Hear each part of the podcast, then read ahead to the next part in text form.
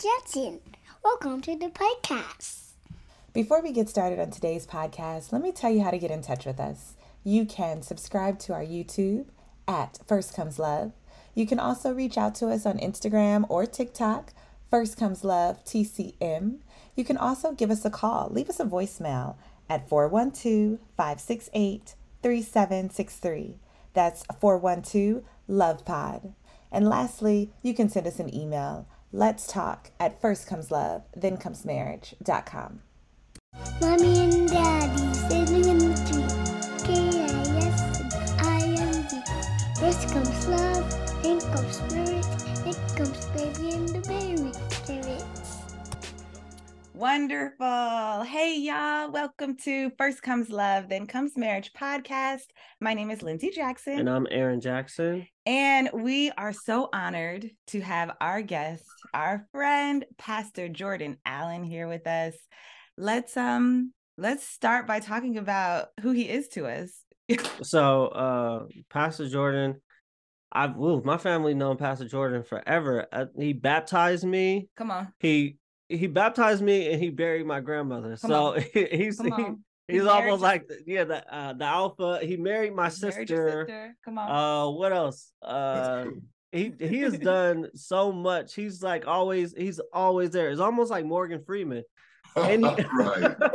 I should have his flower, his money, and all the rest of that stuff too. Uh, and also he did the video for our wedding Yes. he was the video uh, he was a videographer for our wedding which is great because we as smart people do had a video person and a photographer because if you have the same person doing both you're not going to get all the shots that you want. So Right. uh he he did our our videos. He's been uh an advisor and a friend of my of my father. He's always there to talk to me. When i was in youth church and i was a youth leader he was there uh helping uh davin and being a guide for davin baptiste who was my mentor and uh i just appreciate him and he also is the head of i don't know if you are you the head of uh the Congregational care. The department is congregational care, which are, uh, my primary duties are marriage preparation and bereavement. Mm. yes. Oh, And you beginning mentioned and end. Davin. Come on now. yesterday, yesterday was Davin's birthday. Yes. Yes, yes, it was. It was his birthday. I talked to the old man.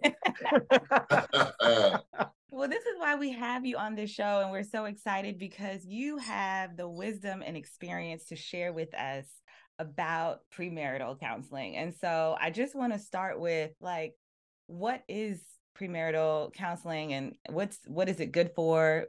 What is it about? well, quite honestly, at Faithful Central, we are unabashedly pro-marriage. Okay. Yes. yes. and we've developed this this class of marriage preparation years it's over 27 years old. Okay. We've, we've done that primarily uh, to help couples get a firm understanding and, and foundation for the marriage that they're trying to build. Now that said every couple that comes to marriage preparation is not suitable for being, being married or it's not suitable to be married to each other. I'll put it that way too. So we're not trying to discourage anybody. We want to make sure everybody understands that marriage is, is a, you guys have been married for a while. Marriage is a full time job. yes. You change your careers, you change your, your your living space and all that stuff. Yes. But your marriage is an organism that is constantly growing and moving along with you. And it takes into consideration the children you have, the families that you have, all of the stuff that goes on in both of your families and all of that stuff. So that's why we are very high on this. Oddly enough, you could, if I'm doing, doing we're doing this at a- an interesting time. We're just starting a brand new curriculum for marriage preparation, and will be Mhm. going into effect with the first class in January. I don't know if you guys remember Dr. Erica Holmes. no. Yeah, she's the head of the, the counseling department now. She Okay. was, she was doing uh, some other stuff when Dr. Polite was there, but she's been the head since he's been gone. And she's written this new book, Bishop is very high on. And uh, we're starting with the first class the second week in January. Okay, Wow. a new curriculum. So let's talk about that because you say curriculum, like there's a structure to what you discuss. Like maybe there's there's questions being asked and answered, or what are you asking of the couples that come? Normally, ev- we have three classes a year January, I think the end of April, and then the end of July. We do that because years ago we used to have four classes a year, and it was burning up the uh, burning out rather the uh, mentors. So we do that. So they have the whole holiday season off. Thanks Oh, that's nice. Okay, but this the, the way it, it has been structured is that we want again we want people to understand what they're getting into. You know, um, we how can I say this the right way? Jesus, we don't want you to get into marriage for all the wrong reasons. Okay, and I'll tell them I, I do the orientation. I do the orientation for all of the classes, and one of the things I tell them in the orientation is this: you give this class two or three weeks, maybe three weeks, okay? You'll come up with one of three different answers. Number one, yes, I'm ready to get married. Number two, I don't think I'm really ready to get married yet. Or the worst one is number three, I'm ready to get married, just not with the person I came to this class with. You see, and so what happens, that doesn't mean they can't be friends, but it would be a bad mix, a bad match. Because Mhm. when they go through the class, then we have it's like I said, it's going to be restructured now.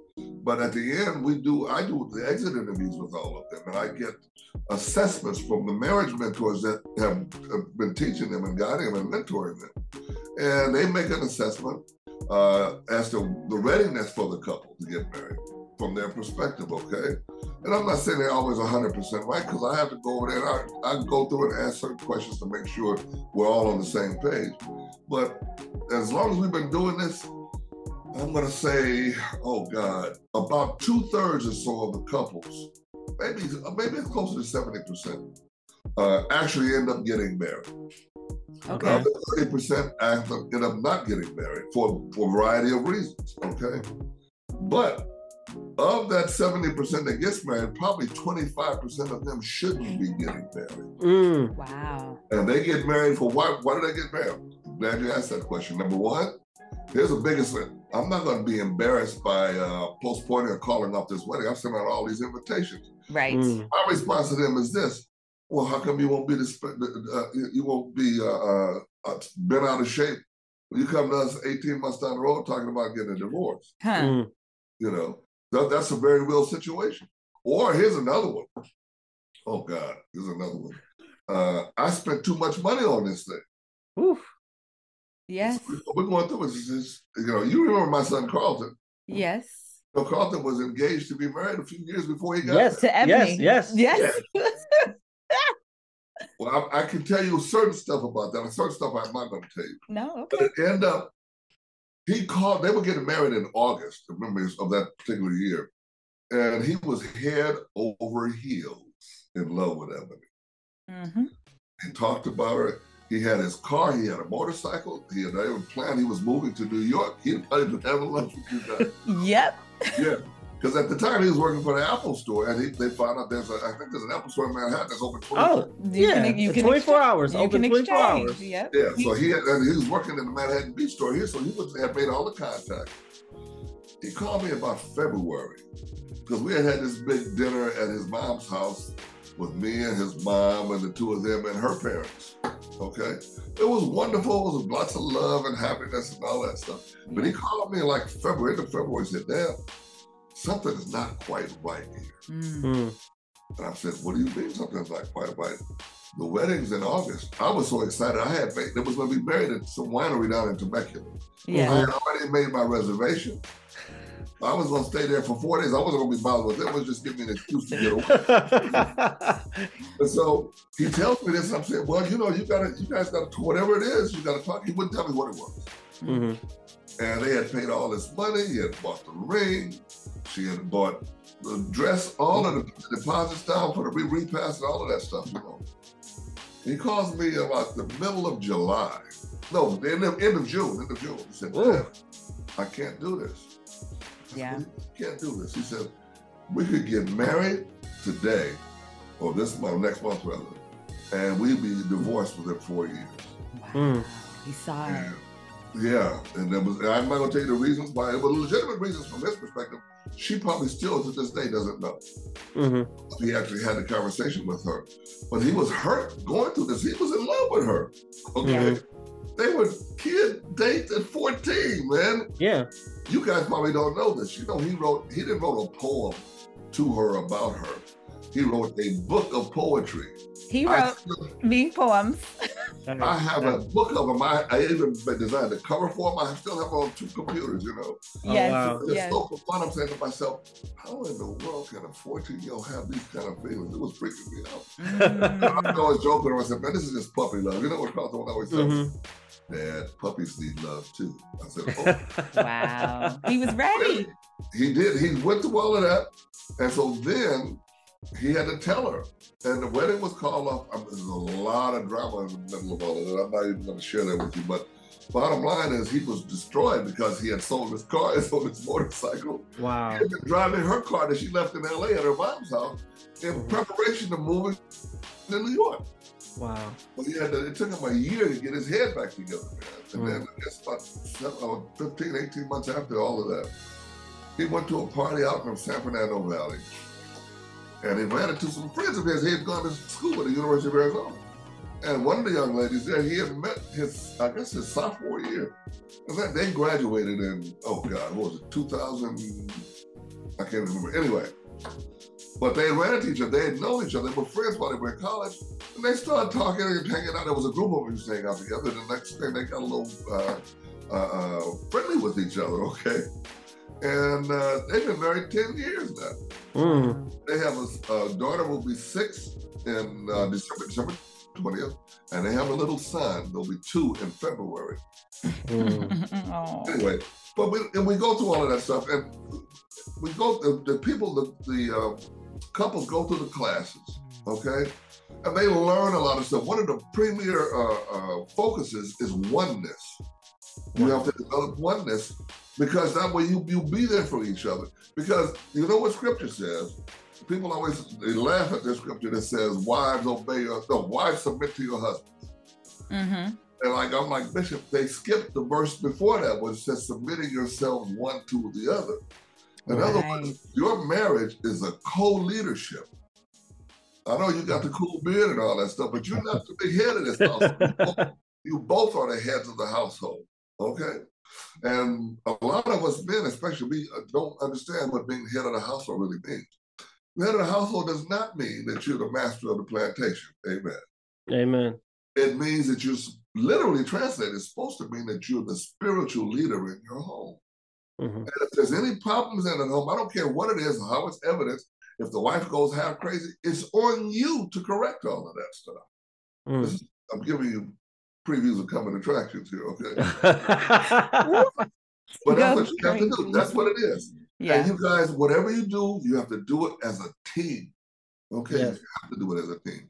And if you don't, the marriage is doomed.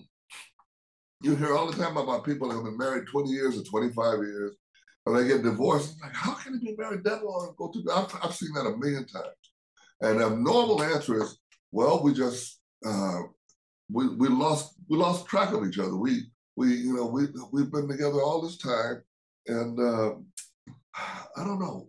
We just we just fell apart. Mm. Mm. But that tells me that they were never totally apart together at the beginning. Mm. Because usually when that's some, especially when the husband, when the wife, let me put it this way, when the wife is a is a stay-at-home mom that takes care of the house, takes care of the children and the husband, and all the rest of the stuff, which women don't get enough credit for that. But that's another whole subject, okay? But what happens? The husband is out there doing whatever he's doing, and for whatever reason he gets distracted or whatever, he says, "Well, we know it just it, it- we, we we fell out of love with each other." No, you never put in the proper work to build that solid foundation with each other. You should there should never be any surprises with each other. Now you guys have been married. How long have you guys been married now? Eight years. Eight years.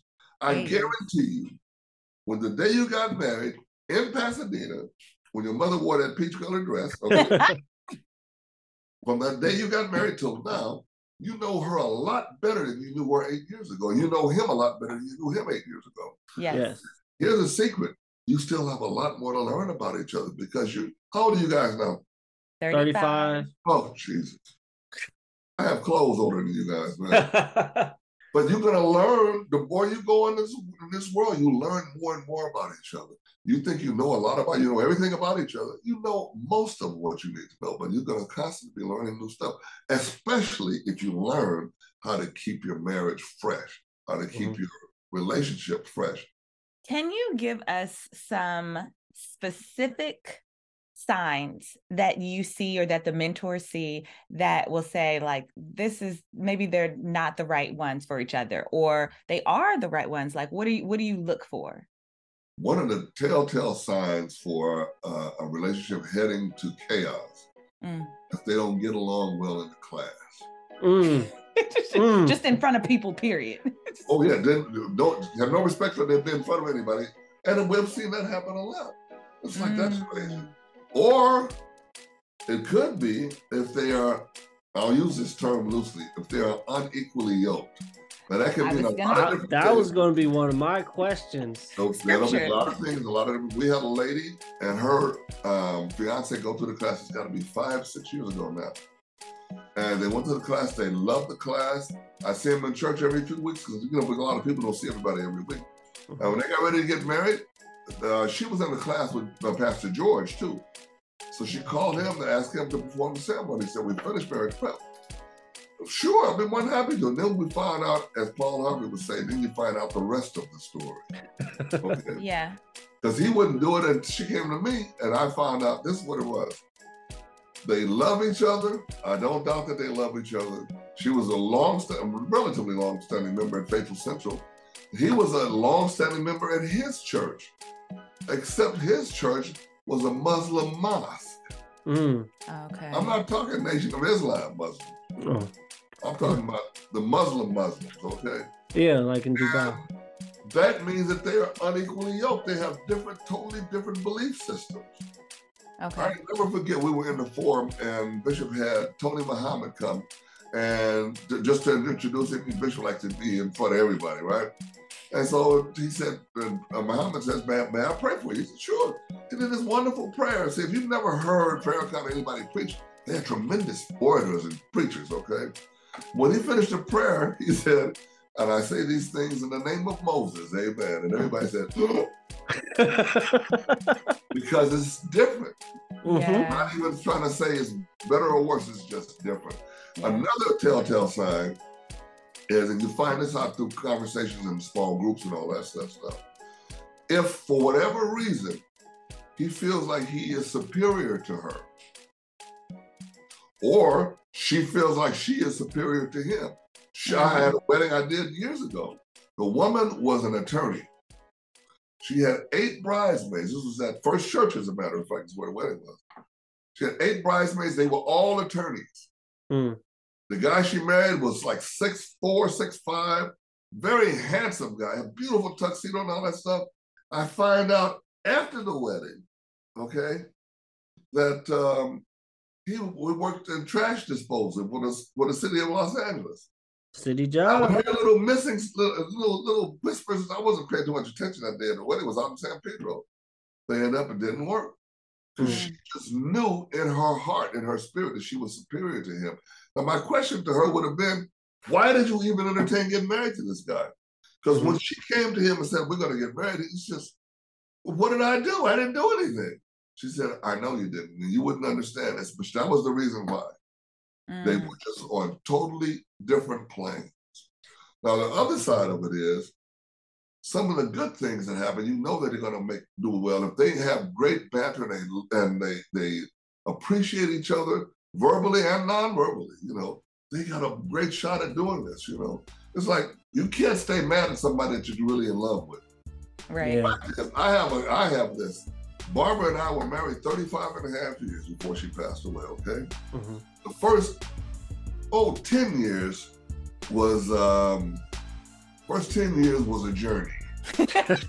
what a word. I, I, like how you found the word. You said, Where is the word? One of the challenges that we had Okay. And I, I try to pay attention to this when I'm talking to couples. Yeah. We were both the eldest child in our respective families. That's mm important. What birth well, that's order? That's important, but it, you have two heads. Exactly. That's why. Yeah. yeah. And so we both were actually secondary parents to our brothers and sisters. Mm. And so we would, we, it all started and ended with us. And even more so with Barbara, Barbara wasn't even raised by her mother. She was raised by her aunt and uncle she came back to live with her mother. I think she was about 15 or something like that.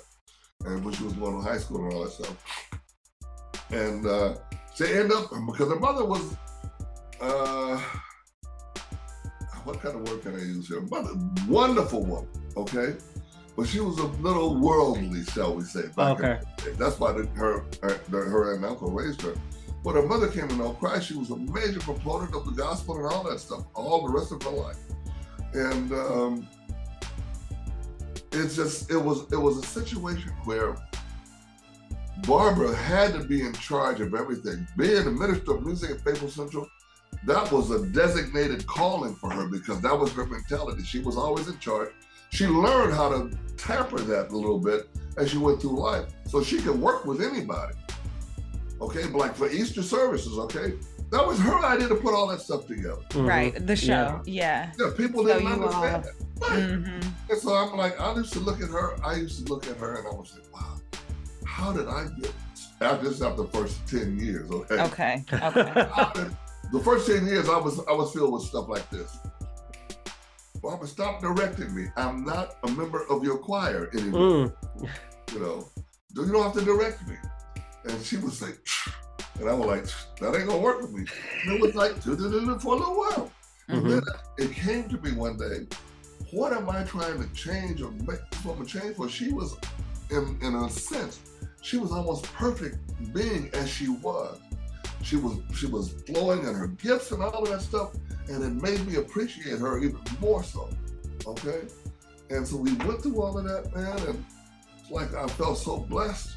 And for the last what 20 years almost, over 20 years, yeah. It was just it was just fantastic, you know. I uh, Mhm. but she got she got Jesus. She was diagnosed about a month to the day after we buried her sister Yvette. Her sister died of lung cancer. Okay, and almost a month to the day, we found out not only that she had cancer, but she was already at stage four. Mm. And so I'm saying this doesn't happen to us. This happens to other people. So we Mm. go through this. She's going to the doctor all the time. Her doctor, she happened to get a doctor in UCLA, and we're living in New Linda. So the, the further we went along, I had to go. I had to drive. I wouldn't let her drive. I had to drive her. Sometimes, Right. sometimes twice, sometimes three times a week. From Right. Yorba Linda to to uh, Westwood. But that was I had to do that because that's my wife. I had to do that, you know. And she was going through all these changes, man. I, this, is, this is a little idiosyncrasy of mine. I hate touching people's feet. Mm. Okay. That's Interesting. An idiosyncrasy of me, okay? But when she was sick like that, she needed to soak her feet, and have them rubbed and lotion down. It would give her so much. Uh, um, uh, it would, she, she would feel great. She would feel good, physical, so much comfort. Exactly, that's what I'm for. And so I said, "This is this is what I have to do every night." I, when when she was at home, I'd get home from work. She would eat. I said, "There's a woman to run the water. I run the water, put the tub down there, and turn her on." And when she finished, I lotion her down and, and massage her feet and stuff. And it made her feel better. And I gave you that example when she had her knees. You probably, you guys were kids when she had her knees, re- both knees replaced. Yeah, I remember yeah. that. Yeah. Yeah. And so it's like, that was the first time I ever had to change somebody's bedpan. Mm. That was an experience. I'm saying, giving all these little crazy things for this reason. When you get married and you say those vows, the vows are just not something perfunctory that's out there, you know. Those vows mean stuff. You're making actually a covenant with each other and you're promising God that you're going to keep that covenant. Right. Okay. And when it gets to the vows where it says, uh, in sickness and in health, for rich or for poor, those are not jokes. That's real stuff. Right. And if you don't ever, if you don't have a spouse, you don't know what's going to happen next month or next year. Anything can happen to either of you. And so that means the other one has got to step up and deal with it. And I had found myself doing that. And it was like, on the one hand, it was a chore, but it was a chore that I enveloped. And I got pleasure out of serving my wife that way, you know? I was thinking, do you think that's one of the reasons being equally yoked is so important when it comes to marriage? Because when the hard times come, it's like, what is the foundation that Exactly. a person leads on? So that's That's exactly right. See what Okay. happens. A lot of people don't think about this. You bring it up. This is a very wise man you have. You know, this is what happens. Okay, you you go through life, and the good times they take care of themselves. Everybody's fun and happy, and you have a great time. You're going going great places and all that stuff. But the true test of your marriage is how well you deal with and navigate through the rough times in your life. It could be anything. It could be death of a, a family member. It could be anything, loss of a job, anything like that. That's the true test of your marriage. Because you you supposedly have been preparing for all of this stuff in sickness and in health, for richer or for poor. I keep bringing those up. But you have to learn how to navigate through that stuff because it's tough. Right. It's so tough. It's been four years. As of the 8th of November, it was four years ago she passed away. Mm-hmm. This is going to sound strange to some people, but I have that whole funeral on this computer that I'm looking at. I have it on my computer at the office because I'm at home right now. Okay. And I watch that service almost once a month Mm. because it was a great testament to her and her legacy and her life. And Beautiful. it was a wonderful service. I just enjoyed Yes. it. You know? It was a beautiful service. But at the same time, I'm still it just bring you know I don't break into tears too much anymore. But I have the you know those pictures. Were you guys at the service? Yes. Oh, she was. You made those big 30, or 36 by 48 pictures with one on each side of the casket. hmm I have both. I have two. I had two more made. I have one. Both of them in my office. And the one with her little living over her shoulder, smiling. That's my favorite picture of her. I hmm have it on my wall in my little apartment because I sold the house. I got a little apartment now. But I have that in my office, and I get comfort out of seeing her watching me as I'm working. Yeah. You know. Mm. So when you have these new couples, they're bright-eyed and they're very excited. Hopefully, I don't know how many couples come unwillingly to premarital counseling, but hopefully they're excited, right? And they want to be there. Right. What do you tell them to encourage them to understand the gravity of marriage, but then not to like um Scare them scare them, not to be too daunting at the same time. You don't want to scare them at all. But what here's one of the things that has happened. We watch this year over year over year. At this stage of what we're doing in marriage prep is it's like total. We had the same curriculum. That's one of the reasons why we need new curriculum. Mhm. But over half the couples are already living together. Mm. Over half of them. That's where it is now. Yeah. Yeah. not only that's that, but all, many of them not only are living together, they have kids Kids. or kid, have kid or kids. Okay? So then what do you what's the curriculum now? Because that's still the same. You still have to deal with them. we just can't. We can't tell them like we used to do 30 years ago. You need to move out. right, So right, I had a couple in, a, in an exit interview. I'll never forget this as long as I live. One of the questions I used to ask the couples when I first sit down, okay, why did why did you want to get married? No, no. Why did you? Wait a minute. What, what, how did I put the question? The question. Why you want to get Why get did you come to this class? Okay. Cool. Okay. I learned years ago. You ask a question and just shut up and let them talk. The guy looks at me. He said, "I can't. I don't know. I see. No. I said, why do you want to get married? That's what it was. He says, I don't want to get married. I came to this class because she wanted me to. And she looked Ah. at him like, and I'm saying to myself, they have no clue, either one of them. I said, really? So then I, I, I don't know why the God, Lord asked, gave me this question. I said, what kind of work do you do, man? He says, oh, I'm just like my daddy. I'm a hustler. I said, okay. He was working for TSA at LAX, right? Uh-huh. Mhm. They broke up 10 days after that meeting. That was the end of it. She did not have Yeah. any idea. This man really did, was not really there for her.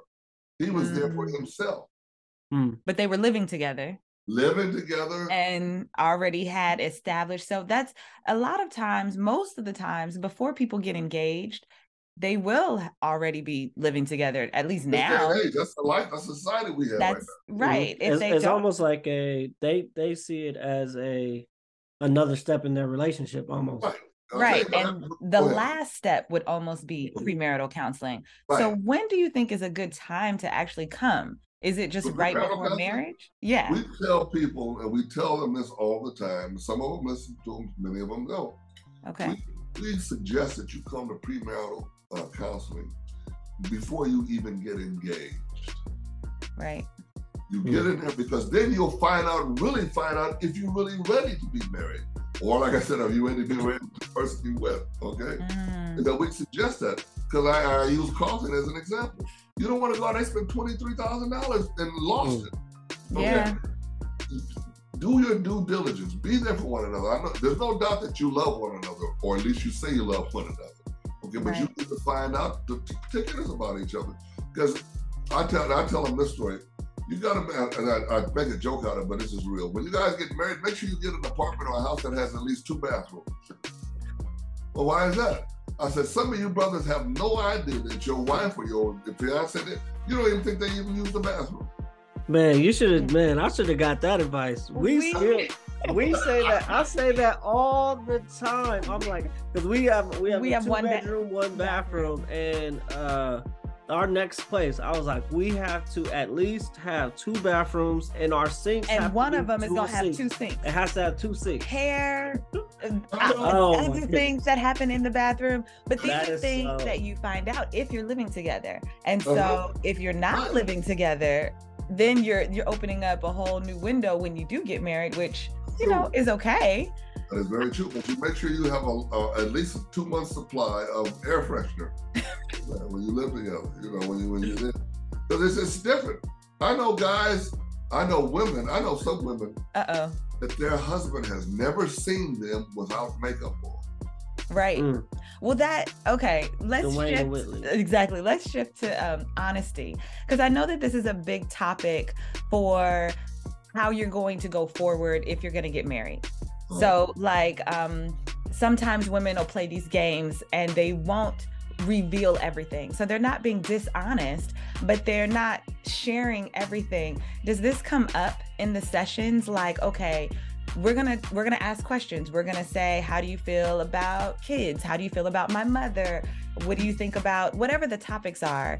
Um, and then how can you gauge if the couples are being honest or if they're not? Because they might just want to be saying what you want to hear Right. to pass the class. Well, and like- if they don't like- pass, like I, I like to say this. A lot of times you get these relationships get started, and you don't meet your fiance, you meet their representative. hmm Their And avatar. you don't find out. You can't. That's why I, it amazes me. I find people. We had a couple that got met. They they met each other, and they decided they would want, want to go to marriage prep. They had known each other a month. They started marriage prep. They got married a week after marriage prep. Mm. wow. You gotta be kidding me. I They said, knew that's- all this. I'm like, wow, that's deep. I said, this the chances of this relationship working is Uh oh. very small. I said, but hey, it's your life. You have to deal with this. Mhm. And they wrote me letters out the road. Bishop letter, how, you know, we we want we're going to do this. Is our decision. Hey, year and a half later, gone Mm. Because they didn't know each other. They didn't know each other. They just Mm. didn't know each other. You have to learn and know each other. It takes a long time. And like like I say, you get to know their representative. You can put up a front for so long. Right. Oh, No, wow. Aaron says eight months. He gives My, it. my my timeline is eight months. I I feel like a man could put on a good front for a good eight months without cracks, without the cracks. But after eight months, he gets kind of comfortable and some cracks come in. But a good eight months, I don't uh like. I have nieces now, and they have boyfriends, Uh, and they're like, uh, and you know, me and Lindsay been together. I was what 14, 15, Yeah. and I was in love, and so they're like, "Oh, I have this boyfriend. I'm in love with him and stuff." And I'm like, "How long you been together?" And they're like, "Oh yeah, we've been together for like three months." And I'm like, "Okay, well, tell co- come back to me in five months because I, you know, it, it I need seasons. right. I, I need to." When you tell them that, they don't really understand that when you're telling it to them. Mm-mm. They right. feel like you're not. trying to tell them how to run their life.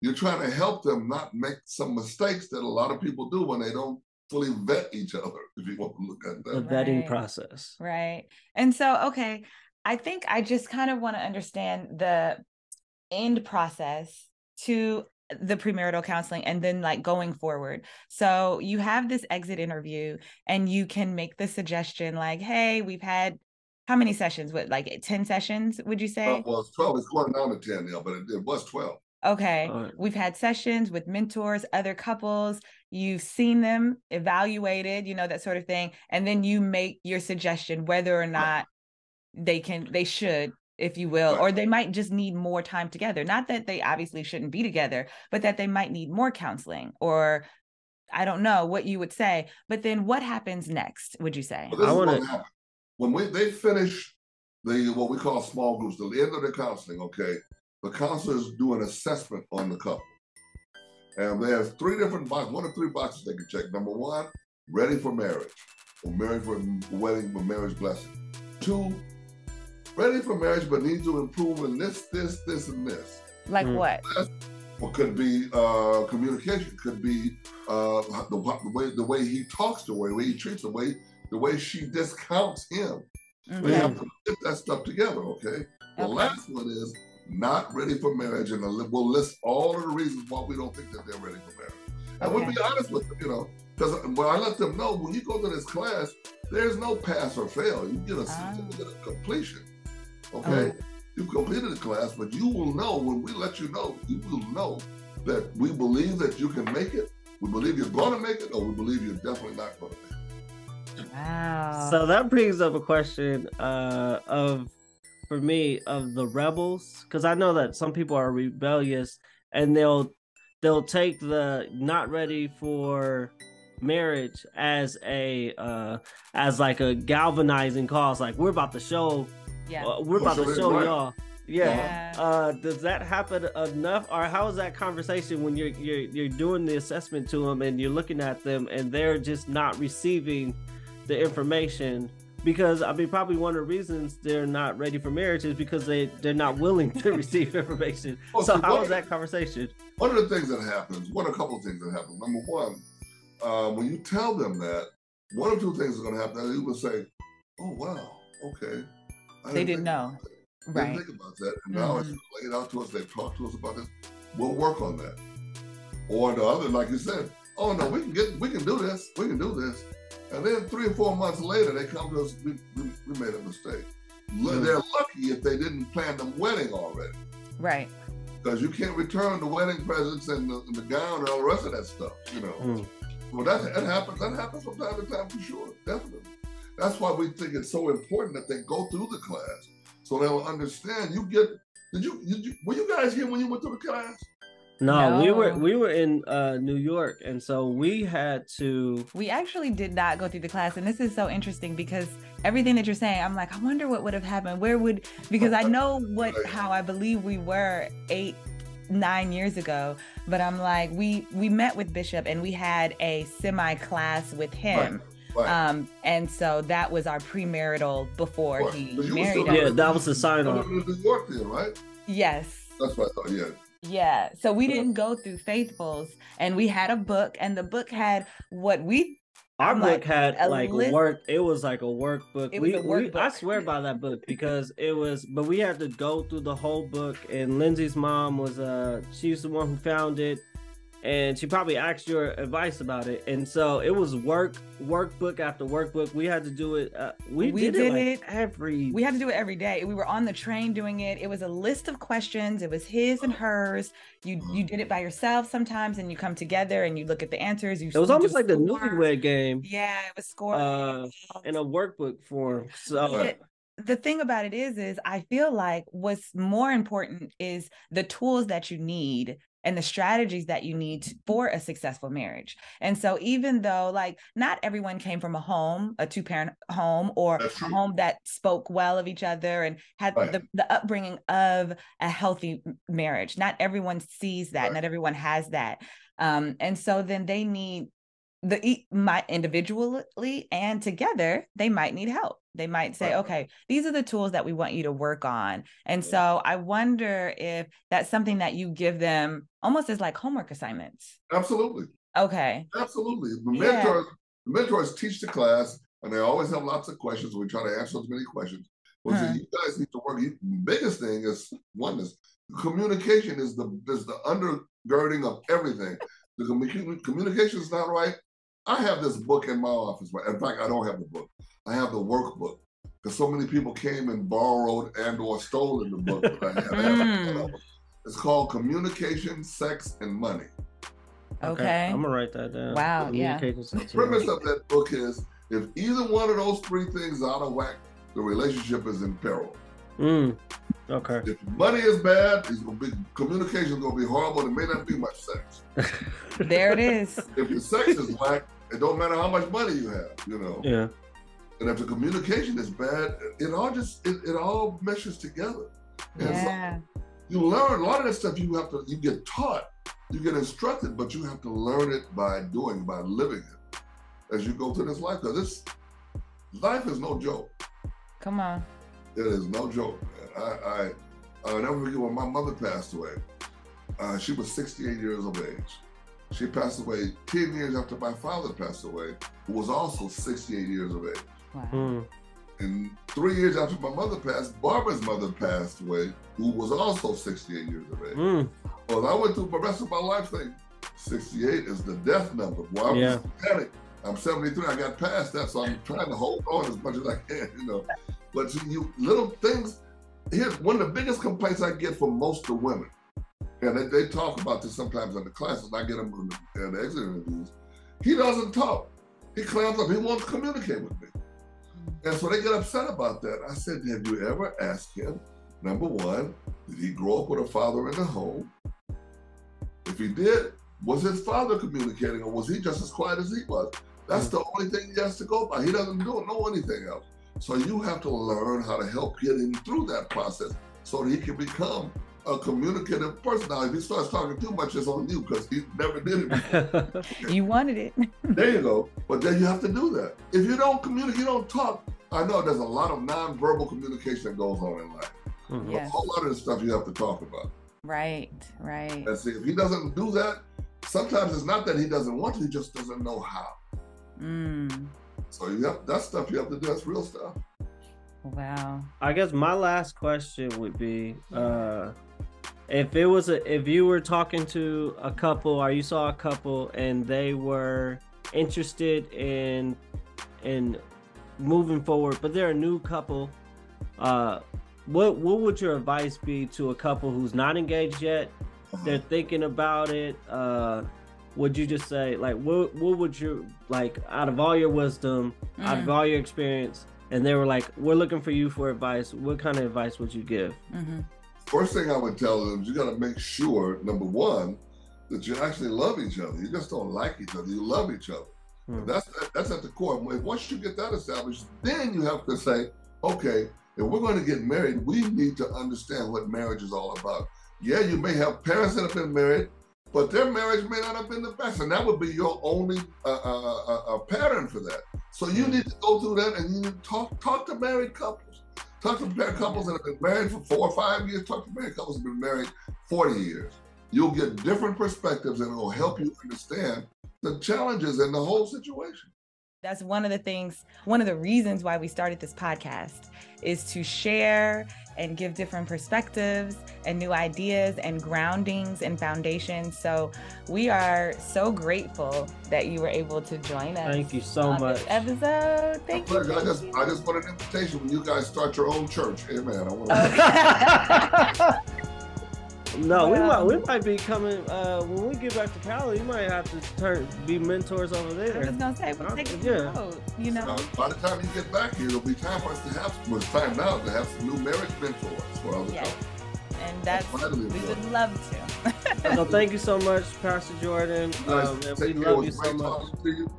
Now, Lindsay, you know today is only Wednesday, right? You know I'll Yeah. talking to your mama now on Saturday. She told you I on know, Saturday. I know. we love guys you. take I love care. you. Much respect and love to you. Much success to you. And uh, I'm waiting for you to get a Tony some kind of way. You know? Done. thank you All right, take care. Love you both. Talk to all right love you too bye-bye All right. Bye bye. Thank you for joining us. Thank you for watching us. If you're watching on YouTube, because we're on YouTube now, um, or if you're listening to us, thank you for joining us on this episode. First comes love, then comes marriage podcast. You can reach out to us Instagram. First comes love TCM. tiktok first comes love tcm Yes. And you can always call the voicemail at 412 Love Pod. That's 412 5683 763. email us, please email us. Like, write to me. I love letters. Let's talk at first comes love, then comes marriage.com. See you next Friday.